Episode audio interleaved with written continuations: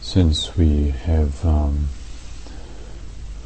two new bhikkhus in the community, and um, although they're not completely new because they've been with us as samaneras and anagarikas, but we also have new samanera joining us from New Zealand.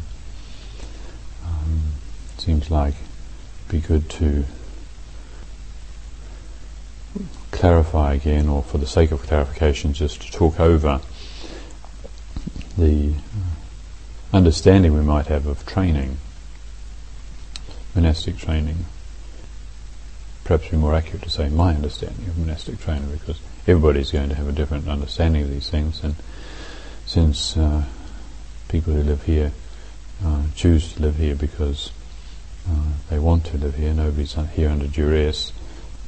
I assume that it's because you find the uh, manner of training here is uh, suitable and useful for you.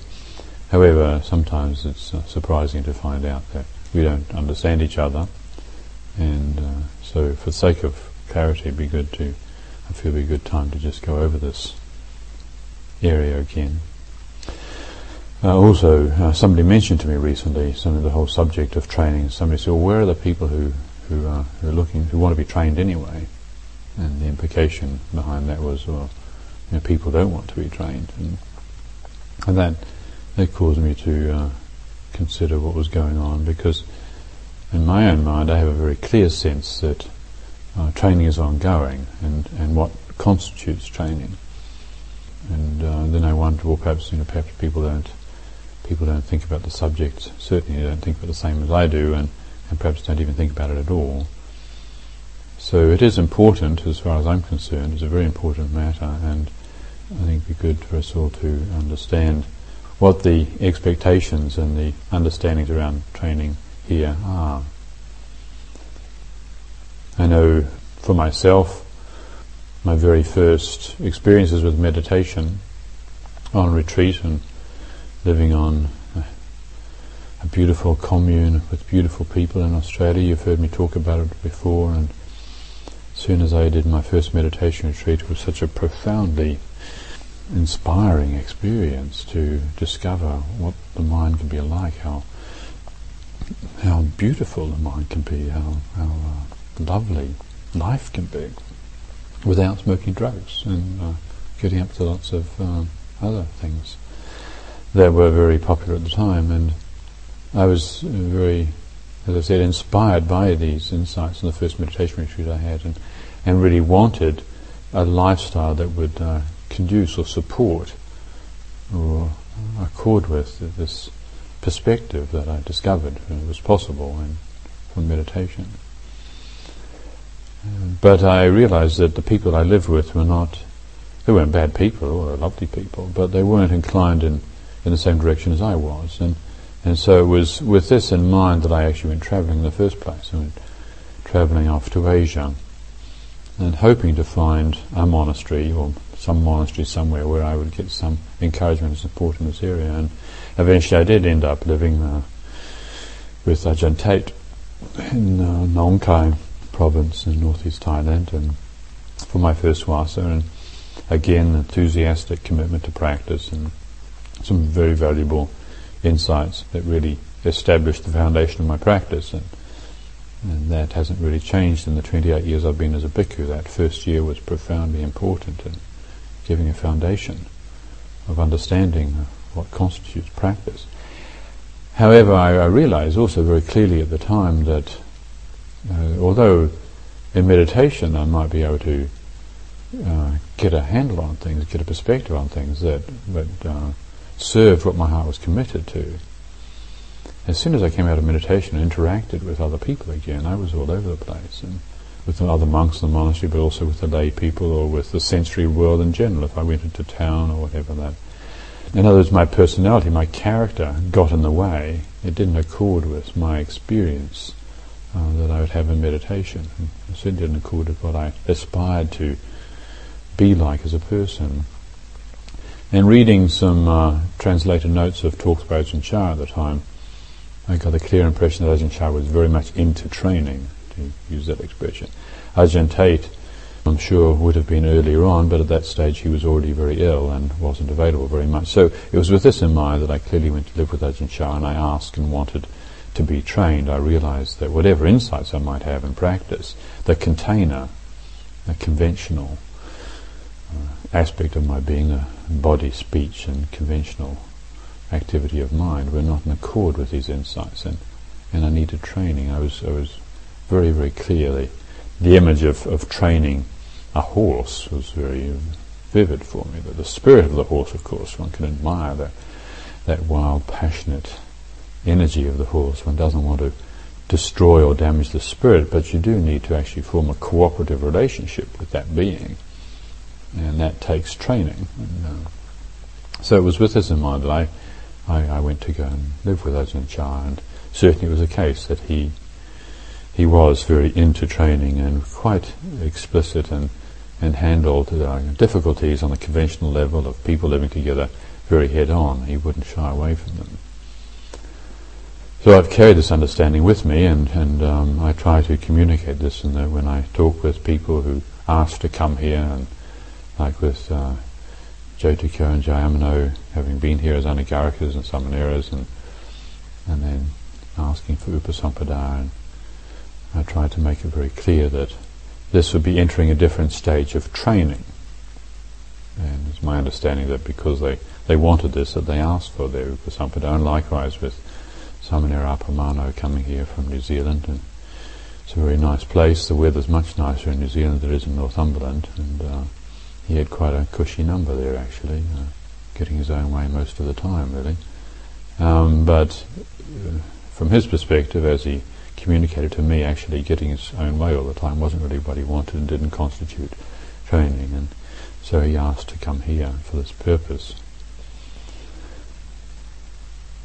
And there are many dimensions to it, there are many stages of it, many aspects to training.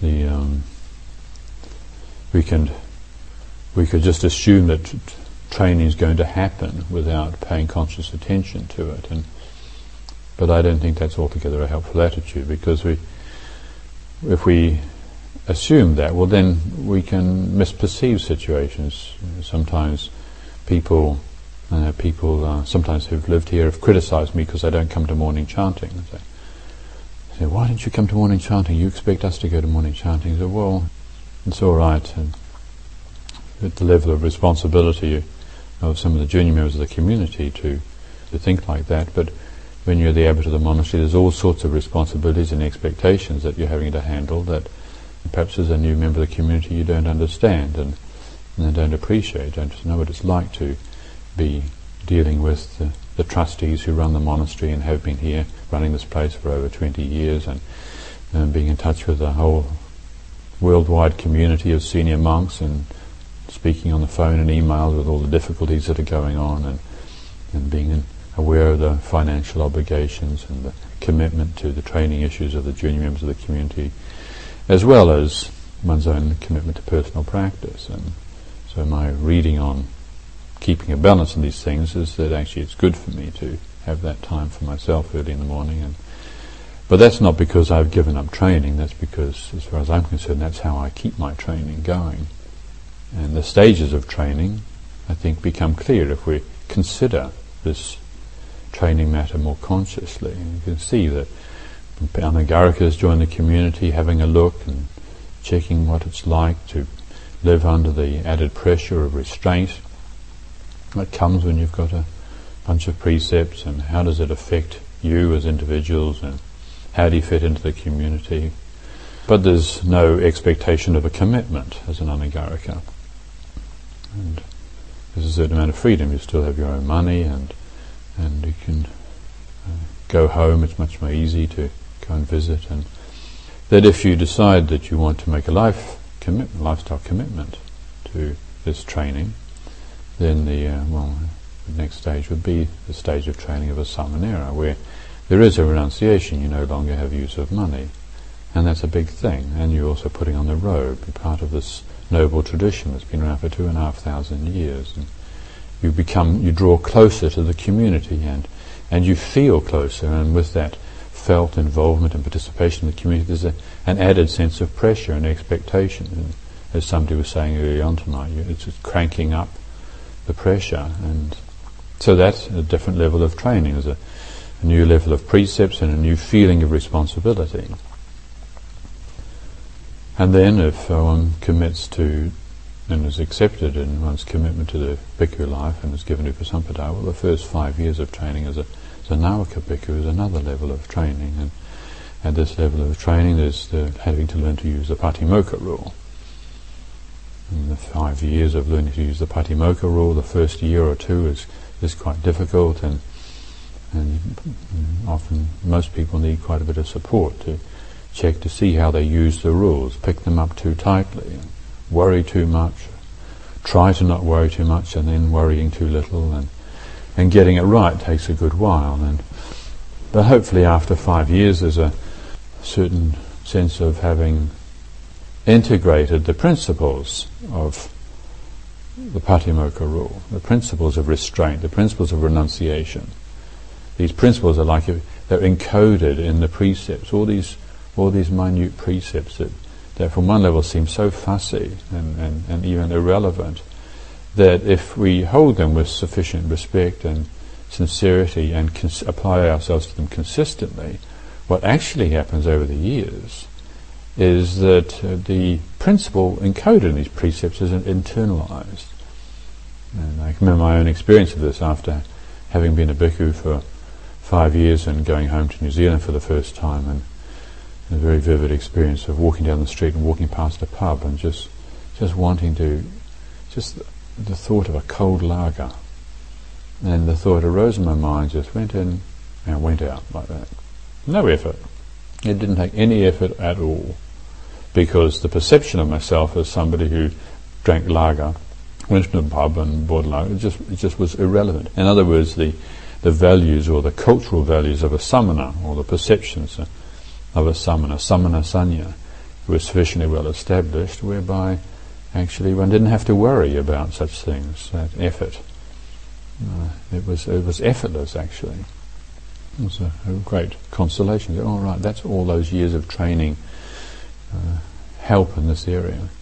So after five years, and, and one becomes a majjhima bhikkhu, and there's another level of training. There's a certain amount of of encouragement and to find your own feet, to move around, to make your own decisions. In the first five years of training as a bhikkhu, you, you have some doubts over any of the rules, and you know, is this an offence? Is this not an offence? And some of the rules are, are so refined, and, and our intention's not clear. And and if you you have a doubt about it, it's absolutely appropriate to go and see the teacher and say, "I'm not sure about this. Can you help me?" And to expect the teacher to help and to deal with your doubt and to clarify it for you. After five years, it's uh, quite likely that, um, depending on the individual and the circumstances, but it's quite likely that the, the teacher might just reflect your doubting mind back to you and, and encourage you to sort it out, at least for a while. And then, of course, if we can't sort it out, well, we go back to the teacher again and, and, and get the help that we need, and that's perfectly appropriate. But there is a different level of training that Nawaka becomes a Majjhima bhikkhu. And you, will be aware of the issue around the use of the internet. And you know, Nawaka monks don't use the internet, don't go on it without permission under any circumstances. And then Majjhima bhikkhus after eight mm, are allowed to. You think, well, why? Why should it be? We're all equal. Why should somebody just?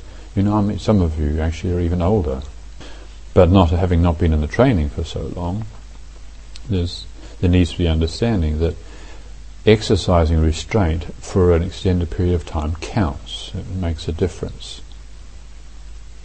These things make a difference. It's not. It's not just a technical detail, and it's not just a, a matter of opinion. These things actually count. They make a difference. And so this is why the, it is recorded, it is spoken about in the teachings, these stages of training, the samanera, anagarika samanera, nawaka bhikkhu, majjhima bhikkhu, thera and mahathera. And so to be conscious of this, I think, can be really helpful. And to be not, not be conscious of it can, can lead to misunderstanding. If we have it clear in our minds that there is this matter of training whereby our character needs to be worked on to be brought in line with Dhamma, well then it's much easier it's much easier to locate the willingness within ourselves. The willingness to make the effort that's needed.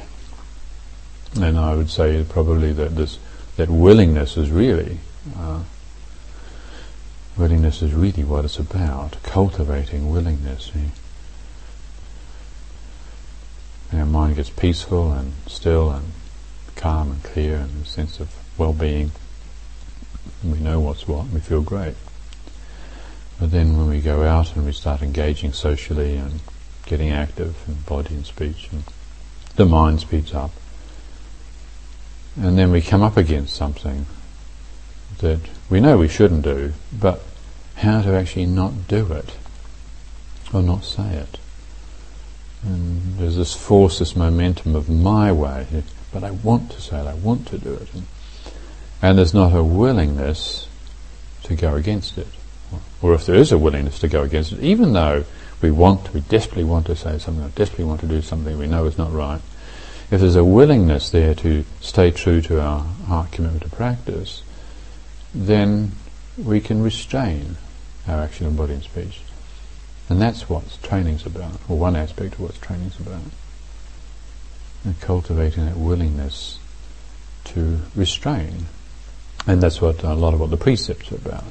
And we do need help in that. And, you know, there's a saying, sometimes we newly ordained and we pick up these rules and we can get so worried about them and just fuss over them and lose sleep over them and get anxious about the most minor thing and uh, start having panic attacks over, over breaking the minor rules and and then feel terribly guilty about it.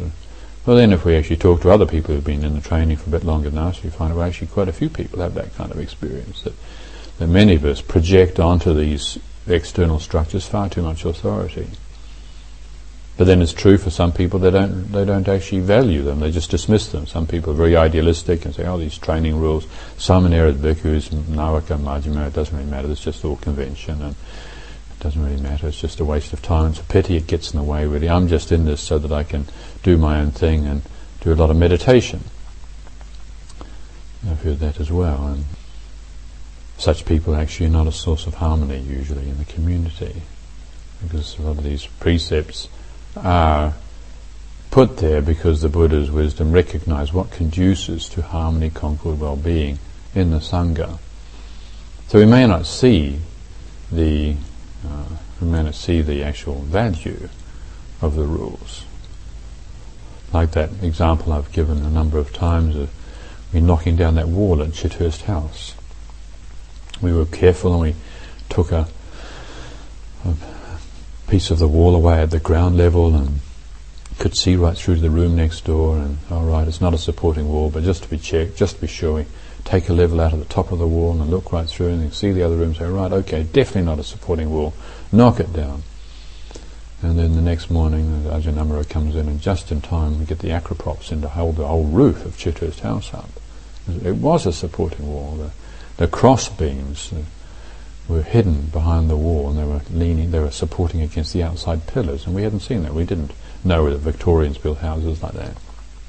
We didn't see the the actual structures and, and how the structures were supporting the overall house, and so we're quite happy to knock the wall down.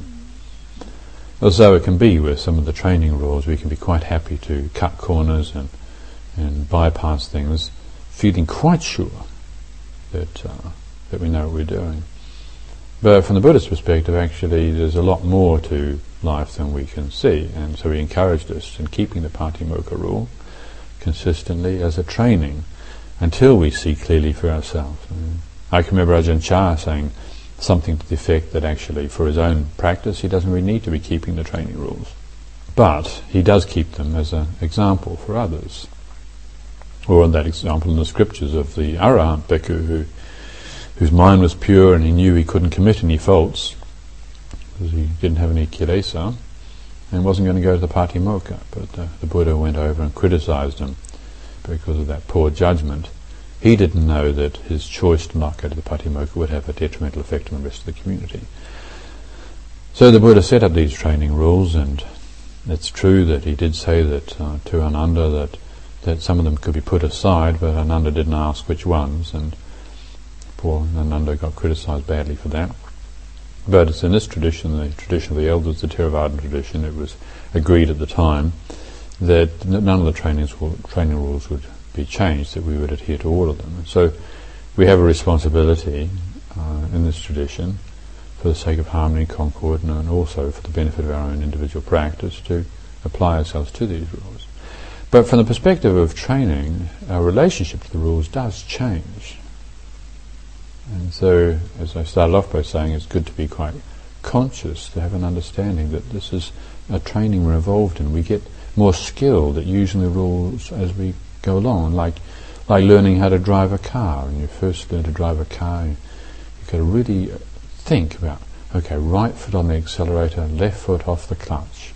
Right foot off the accelerator, left foot on the clutch. And in the beginning, you know, you whir the engine as you push them both down together, or you, you, put the, the right foot on the left foot on the brake, and you're supposed to put the right foot on the brake, and we, we've got to really apply a lot of conscious attention to it. But after a while, can, it becomes embodied.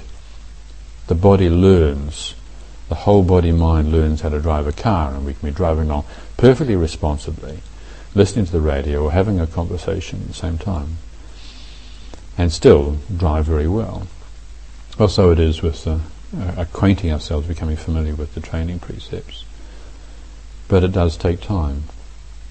Or other areas like, for instance, impeccability or honesty. The, a lot of the training that we go through is about learning to understand the principle, satya. You know, what is honesty?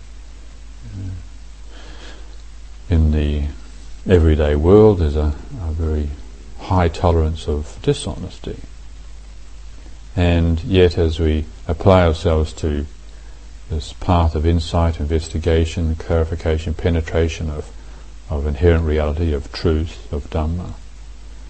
we see that we have to be scrupulously honest with ourselves. There's no room for, for deviating from that. And if we, if we can't be really straight with ourselves, really honest with ourselves, then practice doesn't go past a certain point. That honesty or straightness or directness, integrity counts for a lot as does restraint. Restraint counts for a lot, and we, we cultivate it. So we, we cultivate honesty. And so some of these training rules that we have, and we have this rule about keeping medicines for seven days, and so somebody gives you this exceedingly good jar of um, pure manuka honey, and and you keep it, and and then it, it's six days, or is it seven days, or or is it eight days? And oh well, no, no, it's only six days, and uh, are we being honest with ourselves?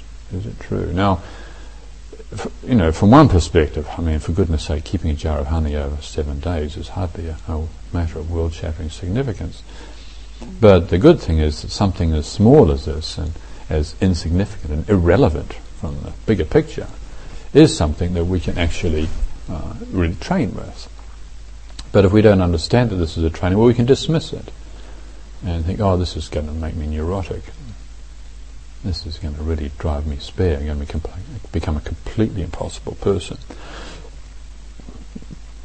I remember a young chap coming to see me once in Anagarika who came to see me just before he left and said, "Oh, this this this this place is driving me mad. I'm getting more neurotic by the t- by the day." And and he related to me this incident whereby at one o'clock that afternoon, he found a bit of food stuck between his teeth and he just cleaned it and swallowed it and then, oh, I've broken my precepts, eat in the afternoon. And got all anxious and upset and felt like it ruined his meditation because he lost his purity. And then he saw what was going on and then he concluded, oh my goodness, this, this monastery is making me neurotic.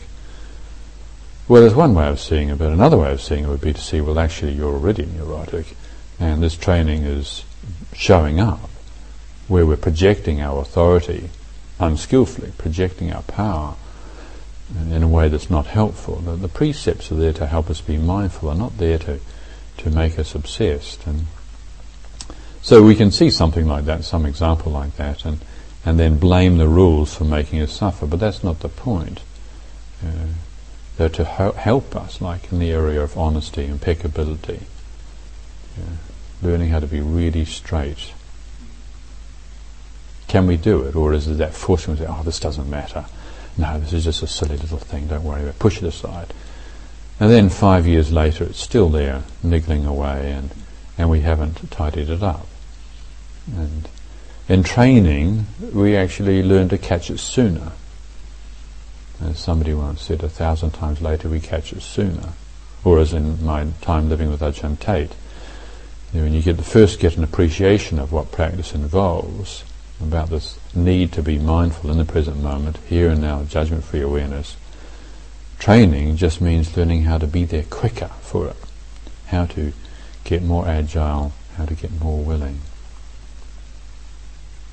in the area of relationships in the community, also the whole area of respect is something that is not just for us egalitarian Westerners, is something that's needed. It was also something the the Buddha saw was, was needed in, in his time as well. Uh, different members of the Sangha coming from different parts of society and some people from higher classes and lower class and for bhikkhu ordination, class was irrelevant. However, people still had preferences and prejudices and brought them with them. And so training required uh, or implied that we actually address these preferences and these difficulties and, and uh, own up to them and see what's really going on. And, and if it's not held up, well then it's something that can be there for a long time and can be an obstruction to practice. So, like in our situation in Thailand where most monasteries you, you go into the, the shrine and you shrine and you bow three times and Ajahn Chah observed that we were also conceited that he made us bow six times uh, as a training in the body. It's, it's, not, we can all see, well, respect is a good thing, but but in our bodies, which are conditioned by our, our minds, our previous mental habits, we can still be holding a rigidity yeah, an arrogance and a stubbornness and a resistance. And I'm not going to, I'm not going to bow down to you. This was uh, very much my experience in the beginning. I, I could bow down to Ajahn Chah because I thought he was wonderful, but certain other people of certain nationalities, I had tremendous resistance. There's this sense of, I'm not going to do it, I don't want to do it. Well, we can push past that idealistically and make ourselves and say, good monks are willing to bow to anybody. And so we can force ourselves to bow and performing stiff neck, stiff back, performing the ritual of bowing to another monk and trying to look good in the process and not being aware of our inner reaction. That's bad training. That's not training. That's conditioning. That's programming ourselves. In the beginning we might try to do that, but that's certainly not training. Training is actually do what's, doing what's asked of us without complaint, without criticism, applying ourselves, giving ourselves into it with more willingness, and then feeling what we feel, feeling the reaction, and becoming aware of it. And then when we feel it, when we're in touch with it, well then we can see it, we can understand it, we can see eventually, we can see beyond it, we can see, what is this that doesn't want to bow? I mean, monks have been bowing at each other for two and a half thousand years, so why shouldn't I bow to this monk? He's senior to me, he's been in the training longer than I have. I know how difficult it is to be in the training. Mm. One year in the training is difficult, two years is difficult, ten years is difficult. And here I was, I was having trouble bowing to somebody who'd, I was one year, or just my first month, and he'd been a monk for eight years, and I was having great difficulty bowing to him. As if, what? Well, because the training, has actually helped to see this what. What is it? What is this resistance? Training in the body is very important. And what we're involved in is not merely a mental exercise. Sometimes you can read books uh, that come out of Asia that are uh, talking about meditation and presented and translated as, as mind training as if that's the essence of Buddhism. It's certainly not uh, what the Buddha taught. The Buddha taught a whole body-mind training or preparing ourselves for life. And so in our community here, the situation we find ourselves in, the, the training structures are aimed at this. And so the various training structures we have here, like the, uh, the, the mail comes before the meal, and the mail is just put by the senior monk, whoever that is, put by their seat, and then handed out after the meal. We don't sit around and open our mail. Exciting. Well, these days, of course, most of the mail is junk mail or bills. It's not interesting anymore. So maybe we might even change that training structure. But uh, it used to be that you'd get this mail from all your old friends, and it was interesting to and you, to have to sit there and wait until after your meal was difficult. But this is a constructive difficulty. Can I sit here and feel what I feel like? I want to open my mail. Or the same with the food. You got wait till the bell rings. When the bell rings, then we can start eating. You're sitting there, and maybe you've been working hard, and you're hungry, and you think, why doesn't this just stop talking to the lay people and just ring that wretched bell so that I can get into my food? Well, what is that? Uh, and what really is that? And not just intellectually asking that question, but really feeling into our bodies what is that passionate heat that resents waiting to get what I want. Well, this is this is training, and there are ways of applying the training structures, and uh, some of them, some of the situations that I've lived in over the years, where training structures and skillful means have been imposed upon the community in a way whereby it left quite a bad feeling because the person who was imposing the training structures uh, remained very aloof and and very unavailable. And I felt that that was, um, I think, for, for a lot of a lot of Westerners anyway, we already have enough difficulties with authority structures that when the person who's doling out the uh, the uh, training structures is unavailable as a person, then that makes it extra difficult. From an ideal perspective, of course, if, if we were perfect, then we would just bow into it and take it and work with it. But sometimes it's also too much. And I know that in many situations I've lived in, I, I was and I remain of the opinion that, that there is a way of, of, of applying the training which is very unhelpful. So when I speak about these training structures of, you know, with the meal or, or with the mail or with the use of the internet or with asking people to work in the afternoon or various things that, that um, we may not want to do, I'm not uh, handing them out in some sort of authoritarian way whereby I think it's my job to force you to become something that you don't want to become or even f- force you to become something you do want to become. I don't see it like that. I don't see it as my job to force anything, but rather as the leader of the community who is available as a person to everybody in the community. Uh, I feel it's my job to give the guidelines, to establish the guidelines clearly. It's, it's also been my experience that living in communities where there are not clear guidelines, the absolute opposite of what I mentioned a minute ago, where the, there's a militaristic enforcement of, of structures from a detached authoritarian figure. The opposite is where there, are, there aren't guidelines and, and the people at the top of the line just say, "I'll figure it out for yourself." And there's a lot of confusion and and particularly if there's junior members in the community, a lot of disorientation. A simple matter like, for instance, preparing the breakfast. The Anagarikas come into the community, and my understanding they're coming here because they want some support and guidance in in uh, developing their spiritual life. And very much the body, mindfulness of the body, first foundation of mindfulness, is, is very much to do with training in the spiritual life. And and uh, yet often the Anagarikas are just immediately given the job of making the first meal of the day. Many many of them have never even lived by the eight precepts before, and here they are they have authority in the kitchen to prepare the breakfast and, and not given any guidelines. It's just, oh, whatever's in the larder. That's, I've heard that one given out to the Anagarikas. Whatever's in the larder, just something simple.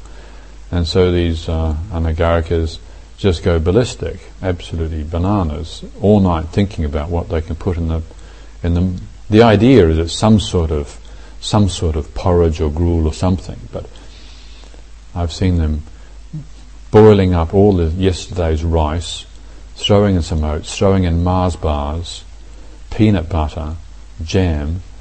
Well, he said anything that's in the larder. And then, of course, the people at breakfast are quite sick and, and irritated by the Anagarika, who thought he was just getting creative and, and being helpful to the community. And um, well, I, I, I have um, complete sympathy for the Anagarika and not a lot of respect for the leader of the community who, who didn't give sufficient guidelines. And so the guidelines in this community regarding breakfast, uh, it's not because I'm a control freak that I insist on having breakfast the way it is. We have this power porridge, fresh made yogurt and fruit if it's available each morning and that's it. And the Anagarikas don't have to think about what they're going to do. They don't have to think about it at all. It's very straightforward. And when it runs out, they just put in an order to the kitchen manager, and, and the Sri Lankan community generously provide for us to have more. And it's very simple, it's very healthy, and we can maintain the understanding that, as the Buddha said, food is medicine. This is not something to get all creative and distracted over. This is a way to nourish the body in a healthy manner so that we can actually live life in a mindful, uh, conscious way. So these training guidelines, it's helpful to stop and think about the principles that's behind them, whether it's restraint or honesty or respect for elders. And, and then if we are being careful, then we can inhibit our reactions in a skillful way, not just in a willful way. Yeah, we can inhibit the, the way we talk with each other and perhaps considering, well, maybe I don't see what the structure is for, and then just wait. And, and that helps very much, helps in community. You don't have to be always justifying things or even understanding things. I remember somebody once had a go at Ajahn Chah because he insisted that that we uh, all put, put all our food in the bowl, the Dhutanga practice which we observe here. if you're going to eat it, it's got to go in your bowl. If the soup is, is, is, too stiff to drink, then you've got to pour it in your bowl. If you can drink it out of your cup, that's fine. Otherwise, everything goes in the bowl, and that's a traditional Dhutanga practice of this tradition, and, and something that we keep here in this monastery. And yet Ajahn Chah would sit up there on his platform all these different trays of food would be brought to him. And take a little bit of this, a little bit of that, a little bit of this, a little bit of that. He would put it in his bowl and eat it, but he would be picking from these various things. And one day somebody had a go at him and said, How come you insist on us just having one serving, putting it all in our bowl, and and you don't do it? And he said, Oh, well, it's, it's okay that you question me, but you know, there might also be other understandings behind it. In, in fact, in this case, what it is is that the food that I take from goes back to the lay people who gave it, and they're very happy because I took something from it, and it, it inspires them and encourages them, and, and that's meaningful and valuable for them. And, and this was not a perspective that the, the, the critic had of what was going on. They just thought, oh well, he thinks he's beyond training. So it could well appear that way, and sometimes when you're in the senior position in a community, it's taken a lot of effort to live this life and to stick it out. As you observe, it's quite obvious not many people do stick it out. And so as the years go by, you tend to forget sometimes what it was like as a junior member of the community.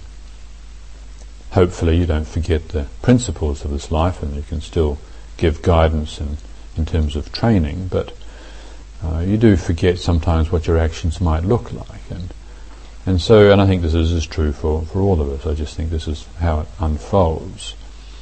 So to also be willing, at whatever stage of training we're at, to withhold and, and, and restrain ourselves in our assumptions about what's going on and, and just to see, well, what's my responsibility, my stage of training, where I'm at in the community, how am I being encouraged to practice? And if, of course, any of us living in some place where we don't trust the, the leader of the community and don't trust the place they're coming from, in the way that they um, impart the training, well then you question it for a while, and if nothing changes, well then the best thing to do is to find somewhere else to live.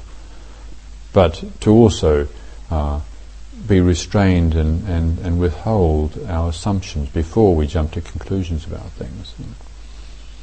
Because our preferences, which is you know, what the whole training is about, is helping us come to see the reality of our preferences. Uh, our preferences are really, really deluding. You know, when we're when we're possessed by by something, you know, like a dislike. If you dislike somebody, there's a story in the scriptures about this uh, monk who was a hunchback, and he was apparently very ugly. The other monks, just according to the preferences, were very critical of him. But it turned out actually that he was an arahant. The Buddha uh, admonished these young monks, and so you should be very careful about who you're criticizing. Just because, according to your preferences, he's ugly and you don't like him, actually his heart is beautiful, his heart is pure and free. He's not somebody you should be criticizing. But our preferences cause us to make jump to all sorts of conclusions just because we don't like the look of somebody or, or somebody's accent, the way they talk. If you, you don't like somebody's way they pronounce language or, or their mannerisms or whatever, dislike can can uh, distort our judgments. Or like, there's another aspect of training that takes a long time to really come to terms with. And when you put on this this uniform of the celibate renunciate Buddhist monk, then you elicit a lot of projection from people. And in many ways it can be quite skillful. People expect us to be pure, expect us to be wise, expect us to be helpful. And again, speaking personally, this was one reason why I became a monk. The, the expectations of the environment actually help elicit from me those things that I really want to develop. I want to develop these things. And so it's very helpful to have these expectations. And it's natural. I mean, the symbol of the Buddhist monk or, or any monk, you know, shaven head and sandals, it, it elicits a certain uh, feeling from, from people. And, and, if you are really committed to training and, and, applying yourself to it, people notice it. They feel it. You know, the, the effort to be restrained makes makes you attractive. Actually, people people approach you. People see you've got power. If your meditation develops, they see you've got authority. You've got strength you can get a little clearer and articulate, and you can start sounding very wise and inspiring to people. And, and people are very happy to project their spiritual ability out onto you.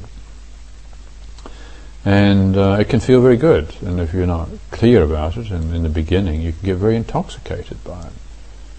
You can start thinking, the, all these people admiring me so much, I really must be somebody. And we can start, know, it does happen. Uh, monks and nuns can get into a position of actually feeding on this adulation, this, which is really just a projection of people's spiritual ability elicited by the symbol of uh, the renunciate. And when it first happens, you can make some serious mistakes. And however, if you're living in a spiritual community like this, where there's a clear training, and there are those who've walked the path longer than we have, well, it's very fortunate, and we can share our experiences with each other, and then as the months go by and the years go by, we can actually turn it around and, and learn to find this situation where everybody's bowing to you or telling you how wise and wonderful you are. It can, it can help you learn to deal with your, show up your conceit and show up your arrogance. And in the beginning of practice, we probably most of us are you know, a bit a bit stubborn and a bit arrogant, and we can idealistically jump to the conclusion that we should get rid of our arrogance and should get rid of our stubbornness and become compliant, nice, good monks. But that's again a bit idealistic. And the reality is this is how we meet ourselves and this is what we bring into training. And if we're training consciously and carefully and consistently, well, our arrogance is not an obstruction to training. Actually, it's the stuff of training. Uh, arrogance, when we when we come across it and we our training takes us to the point of, of actually feeling and recognizing arrogance as it's happening, we start to see it as a symptom of conceit, and it's a guide point. It's a it's a, a, a pointer towards mind states that are ready to be let go of. And actually, arrogance is fine. It's, it's like a lot of other the suffering that we go through, like loneliness as well. Celibate renunciate life, eh, monastic life, the mono life will for sure take us to experience of loneliness. And if we are still committed to our preferences and to manipulating the rules and manipulating the training structures just to get what I want, well, then we come across something like that that's so thoroughly disagreeable, we'll perceive it as an obstruction to our well-being and just do anything to get rid of it. But really, actually, loneliness is not a problem. Loneliness is not a problem. Loneliness is an indicator. It's a symptom of where we need to go deeper to find a state of real contentment in our aloneness. We are alone, despite our, you know, our preferences and longings for intimacy and memories of the pleasure of intimacy. And actually, we're alone and we are individually responsible for our lives. But, as I'm sure we've all experienced, we, we put a huge amount of effort into avoiding the reality of our aloneness and the momentum of our avoidance of, a, of our actual aloneness eventually puts us in the state of delusion, which conditions this feeling of loneliness. But our training will, for sure, guaranteed, to take us to a head-on encounter with the painful experience of loneliness. And if, as I was saying, we, we've not been training consciously, we can jump to the conclusion that this suffering is there's an obstruction to practice. There's, maybe there's practice like that guy who swallowed a bit of food and out of his teeth, you know, thought the practice was making him neurotic. We can think, oh, living in the monastery is just making me lonely. Well, it's not living in the monastery that's making me lonely, it's the, the way we view life that's creating, conditioning this feeling of loneliness. And our training actually will contain us if we're rightly, consciously committed to it, our training will carry us into a relationship with that painful experience of loneliness, whereby we'll be able to follow it back to that dimension within ourselves which we're longing to become one with again. That place where we can be contented in our aloneness. So these different aspects of training are um, something to reflect on. And I would encourage us not to jump to conclusions about things, particularly in the early years when, and particularly in a non-Buddhist country like this, where this is very unfamiliar. This is, by worldly standards, a weird thing to be doing. But from the perspective of a Buddhist culture, mm, this is a very noble thing to be doing and, and a virtuous thing to be doing. We don't in this society get a lot of support uh, don't get a lot of encouragement. In fact, we can get quite the opposite. And so our worldly minds can be supported by the way the newspapers that come into the monastery, the way they talk, or, or the way visitors to the monastery talk, or if you go home for a visit, the way your family talks. You can, and you see so many people are talking like that, and say, well, obviously there's many of them, and there's only a few of us, so you can get the feeling, well, they are right. That's why we have the structures that um, encourage uh, Navaka monks to stay in the monastery more and not go out a lot. Because the perception of a renunciate or the samana sanya is not yet internalized. And when it is, as I was saying before, when it is internalized, well, we're protected. And myself personally, I, I've been a monk now for 28 years and I can travel around the world and sit in international airports around the world and it's not just because I'm thick or insensitive and don't notice what's going on around me. I'm very aware that people are looking at me, and so on. But actually, it doesn't really worry me very much. I it's fine. I mean, this is what I'm doing, and I have confidence in it. I respect this way of life. I value this way of life. But I do remember the first times when I went out, it was much more difficult. Personally, I had the good fortune of spending my first five years as a monk in Thailand in a Buddhist culture where even though I was outside the monastery, people were still expecting me to behave like a monk. And that was very helpful. That doesn't happen here. When you leave the monastery, people are expecting you to bang drums at the very least and ask for money and behave, be totally weird.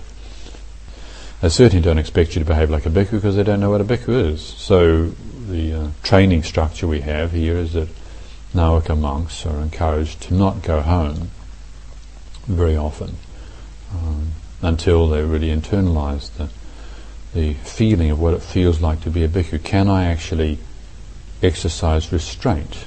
Even when everybody around me is watching videos, eating and drinking and, and, and just behaving in normal worldly ways, uh, can I avoid having all my worldly tendencies triggered? Uh, if we really know that we're, we're safe, well then it'll be fine and we won't compromise our training principles and we won't bring the community into disrespect, we won't fall foul of the training precepts and then come back and have to inconvenience the whole community and go through some Pariwasagama or something and have to meet with 20 bhikkhus to get yourself purified again. Uh, these things happen because, often because, uh, not because people are bad, but you know, sometimes it happens because pe- the, the path of training has not been followed properly.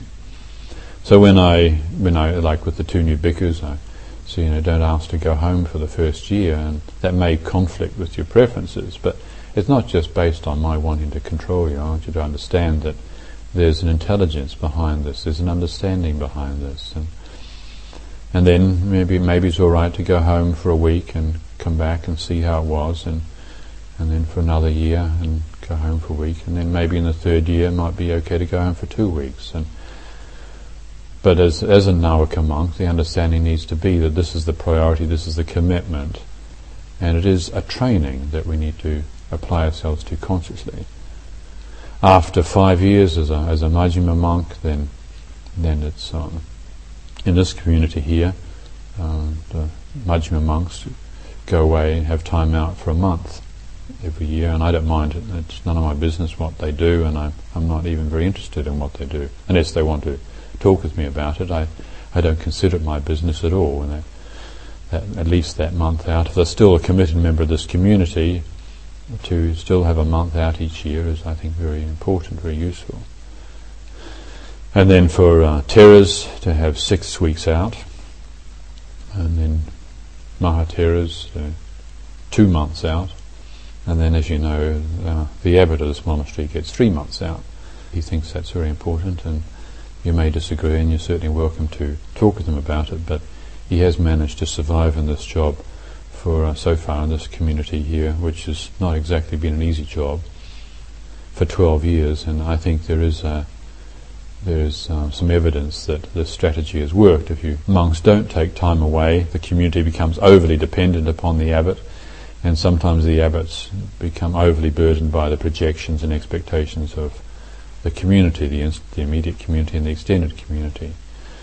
So personally, so long as I've been here, it's always been evident to me that I need, if I'm in the position of serving the community as abbot, I need three months a year out of being the object of other people's projections.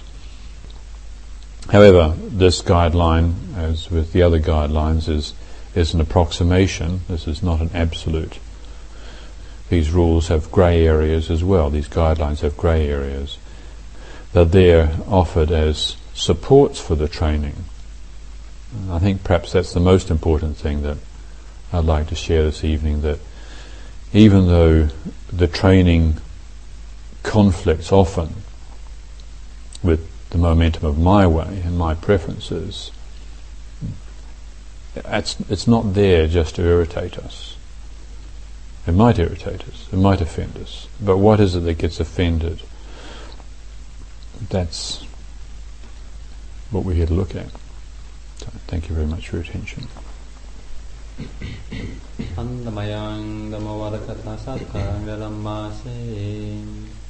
Sadhu, sadhu.